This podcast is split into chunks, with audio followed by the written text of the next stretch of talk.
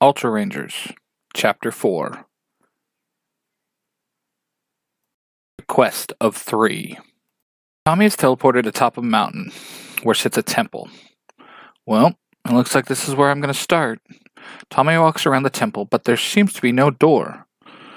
At the top of the temple, there's a window, about the shape that a human could fit through.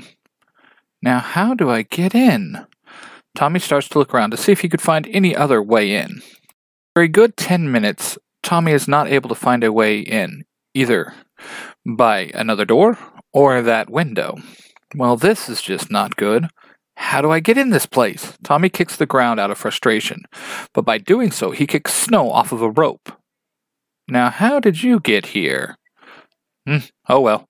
Tommy says and throws the rope, hooking the window in one shot. Starts up the rope, but as soon as he does, a gust of wind begins to blow, knocking him back and forth. The more Tommy climbs, the harder the wind blows. What is going on here? It's almost like the wind is trying to stop me. But then, Tommy comes up with a smart idea. Tommy begins to swing the rope along with the wind, which makes him go higher and higher until Tommy is right over the window and he lets go of the rope, diving right through the window. After diving through the window, Tommy lands softly on a pillow. Well, that's some nice placement. A little convenient, though. Tommy gets up and starts down a long hallway. This hallway leads him into a circular room with three doors, and in the middle of the room stands a man. My name is Trinon, and Tommy, your test begins here, Trinon says. A test? Is that how I get the power of the Ultra? Tommy asks. Yes, Tommy, it is. You need to pick one of these three doors. And all the help I can give you is that I can answer one question. Tommy looks at the doors and then over at Trinon. Well, what will it be, Tommy? Trinon asks. I'll ask you just this. What's behind the doors? Trinon smiles. Now that is a good question. Behind the doors are ways of life. It is your job to pick the right one. The door to the left leads to the day you became the Green Ranger. You could stop yourself. Never be turned evil. The one in the middle, it leads to tons and tons of gold, riches, fame. It could all be yours. And the last door, it leads to a fiery death. Trinon explains. And all I have to do is pick one, huh? Tommy asks.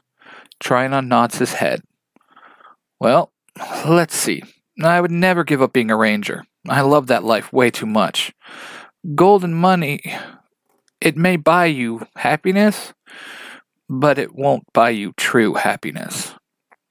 So, I guess I picked the door of fire, Tommy says, walking over to the door and opening it. Trinon bows and disappears. Tommy walks into the room, and the door closes behind him, and he is instantly engulfed in flames. If this is how it must be, I will die so the others can get the ultra power. Sorry, guys. Guess I'm not going to be on this adventure with you, Tommy says, closing his eyes. A white light begins to burn within Tommy, engulfing him, and then out of that white light shoots a white phoenix. The white phoenix flies high and above Tommy. Tommy, as I was once reborn, no, so shall you be, as the White Ultra Ranger. Take your morpher and hold it to the sky and call out to me, White Phoenix, and my power will be yours. The Phoenix explains and then flies off. Tommy pulls his morpher out and holds it up. White Phoenix! Tommy yells, and in a flash of white light is morphed into the White Ultra Ranger. All right, back in white, White Ranger says. Zack is teleported into the middle of the jungle. Whoa, man, he says, looking it all over. Now, where's this temple, and just how do I get in? A man in African tribal clothing jumps down from a tree right in front of Zack. I am the warrior Zintak, and you, Zack, are already in the temple you seek. Now all you must do is find that which you seek.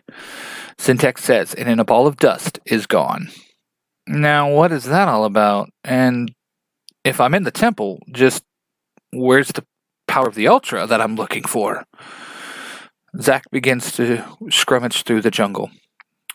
As he walks, a huge gust of wind knocks him back. What was that all about? When Zack goes to get up, a root from a tree grabs onto him and pulls him back down. Blood sprays out from Zack's ribs where the root is crushing them.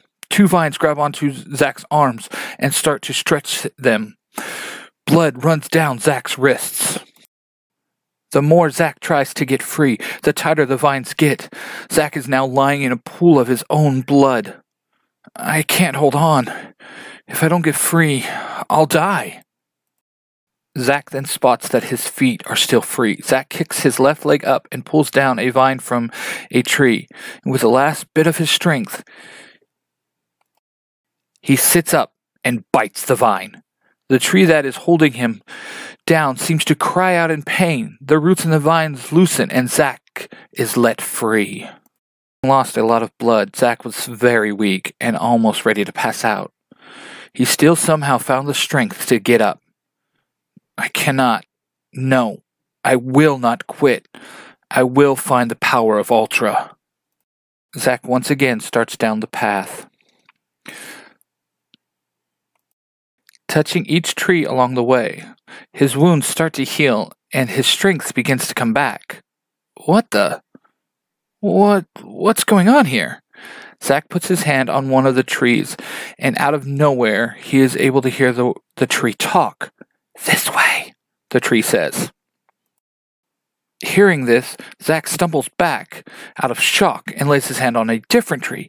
No, not that way. This way, the tree says.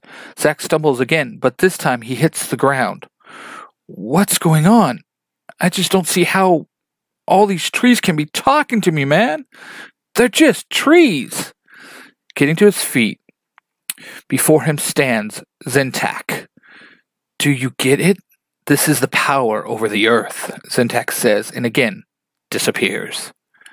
Now before Zack stands a stone statue of the Chimera. Zack walks over and puts his hand on the statue, and it comes to life. You are the one, Zack. The power of Earth is at your call, and so am I. Call out Black Chimera with your morpher held to the sky, and my power will be yours.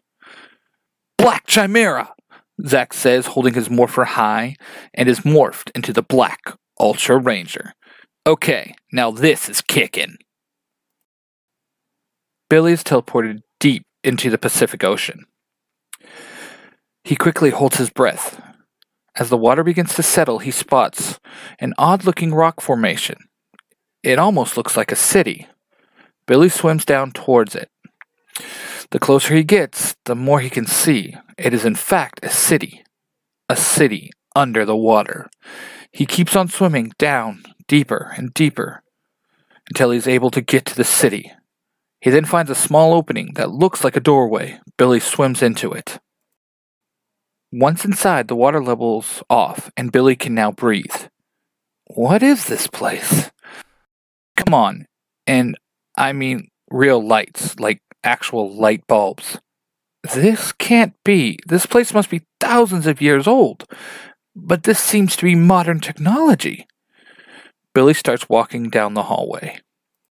At the end of the hallway, there are two doors with very funny looking writing on them, and a man stands there in all blue robes. Ah, you must be William. I am Bordon. Keeper of the great city, Bordon says. Greetings. How do you know my name? Billy asks. My dear William, I know a lot about you, Bordon says. Then you would know the name's Billy. Now tell me, please, where's the power of Ultra? I do know that you prefer to be called Billy. I just wanted to get your attention. Seeing how that I've done that, there's one of these doors has the power of Ultra behind it. All you have to do is pick one, Bordon says. Billy looks at the two doors. Okay, it can't be that simple. Yes, it is. All you have to do is pick one. One will lead you to the power, the other one, not so much. You must crack the code. The code on the door. Well, what will it be, Billy, Bordon says. Billy looks at the door and then at Bordon. I know this code. I've seen it before, Billy says. I don't know about that. This is Atlantean code. We, the people of Atlantis, made this code, Bordon says. Billy continues to look at the coding on the door. Hold up. Are you saying we're in Atlantis, the lost city? Billy asks. Why, yes. Yes, we are, Bordon replies. That can't be. The lost city is just a story, a myth. This is no story. It is the lost city of Atlantis, and if you truly seek the power of Ultra, I would hurry up and pick one of the doors, Bordon says, and disappears. Billy continues to stare at the doors, Atlantean code or not. I know I have seen it. Billy looks over the doors for a bit longer. Come on, Billy, you know this. Just then, as if he was struck by lightning, Billy gets it. Oh my gosh, it's binary code! Computer code! Billy again reads the doors. So, this is the binary code. It made into words, and the door on the left says to get the power of Ultra, open the door on the right. Billy shouts with a huge smile. Billy walks over and, has, and opens the door to the right. Once the door is all the way open, it reveals a huge blue kraken. So, Billy, the time has finally come. Let me give you the power of Ultra.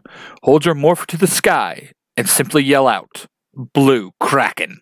The Kraken says, and in a flash is gone. Billy pulls out his morpher, holds it up, and yells, Blue Kraken! and is transformed into the Blue Ultra Ranger. This is truly more phenomenal! Ultra Rangers is a fan fiction and has no connection with Hasbro or Saban. No copyright infringement was intended. Thank you for listening. Until next time, and remember, may the power protect you.